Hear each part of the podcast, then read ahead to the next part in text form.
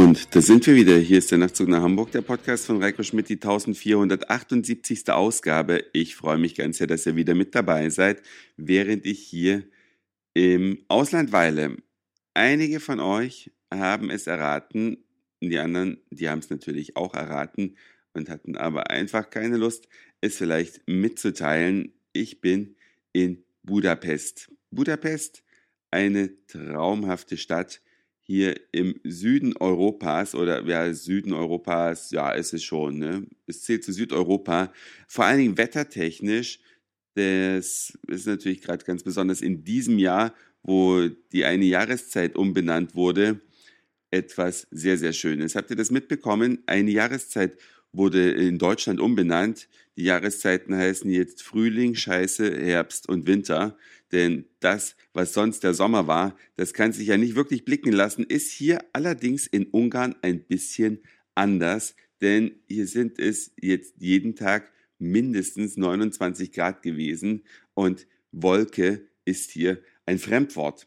Hat nicht nur Vorteile, ja, vor allem wenn man es nicht gewohnt ist und aus dem nasskalten Hamburg dann äh, plötzlich nach Budapest kommt, dann kommt man im wahrsten Sinne des Wortes ins Schwitzen. Budapest ist eine Stadt, die sich von der Buda-Seite aus entwickelt hat. Hat es ja gestern gesagt, die Stadt setzt sich zusammen aus Buda und Pest, die beiden Stadtteile auf beiden Seiten der Donau. Und Buda war früher der Sitz der Herrschenden, da steht auch das alte Schloss.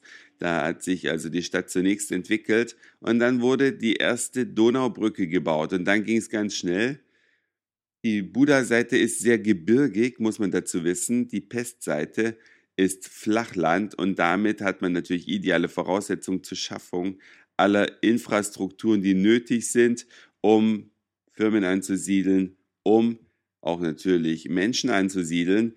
Und so kommt es, dass heute Pest der äh, etwas aufregendere Stadtteil ist, auch der etwas größere Stadtteil. Es gibt natürlich mittlerweile viele Brücken, Freiheitsbrücke, Elisabethbrücke. Die schönste allerdings all dieser Brücken, so viel ist sicher, das ist die Kettenbrücke. Diese Brücken verbinden Buddha und Pest miteinander und an den Abenden ist diese Stadt also das, was man vielleicht mit dem Begriff vibrierend ausdrücken könnte. Ja, die Straßen sind voller Menschen und es sind nicht Touristen, die sind natürlich auch mit dabei, aber es sind die Budapester selbst, die auf der Straße sind, die einfach draußen sitzen, die sich einfach irgendwo auf ein Stückchen Wiese packen. Überall ist ein kleiner Kiosk, wo es was zu trinken gibt, teilweise echt verschärfte Sachen. Es gibt hier einen Schnaps, einen Obstbrand, der ähm, wohl sehr traditionell und berühmt ist. Den durfte ich gestern Abend auch mal mittrinken und da hat es mir fast den Rachen weggeätzt und man sagte mir, ja, bevor Ungarn in die EU gekommen ist, hatte das Ding sogar 51 Prozent. Also ich muss sagen, 40 Prozent waren auch schon ganz gut.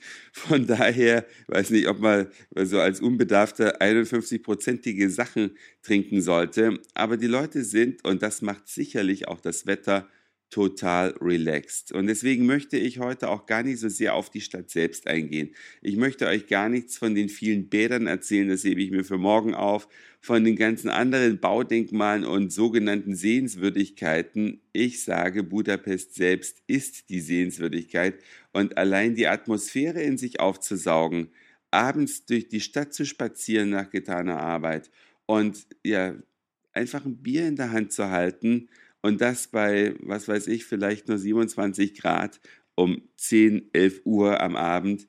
Das ist es, was Budapest genauso ausmacht wie die anderen schönen, aber auch sehr oberflächlichen Sachen, zu denen es dann in der 1479. Ausgabe mehr zu hören gibt. Denn das war's schon für heute. Dankeschön fürs Zuhören, für den Speicherplatz auf euren Geräten. Ich sag Moin Mahlzeit oder guten Abend, je nachdem, wann ihr mich hier gerade gehört habt. Und vielleicht hören wir uns schon morgen wieder.